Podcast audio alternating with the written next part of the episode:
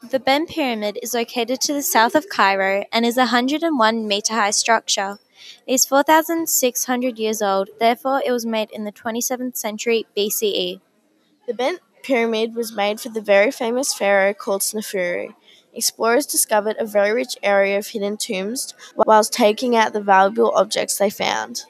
Inside, the limestone is still intact, which makes it one of the most well preserved pyramids ever.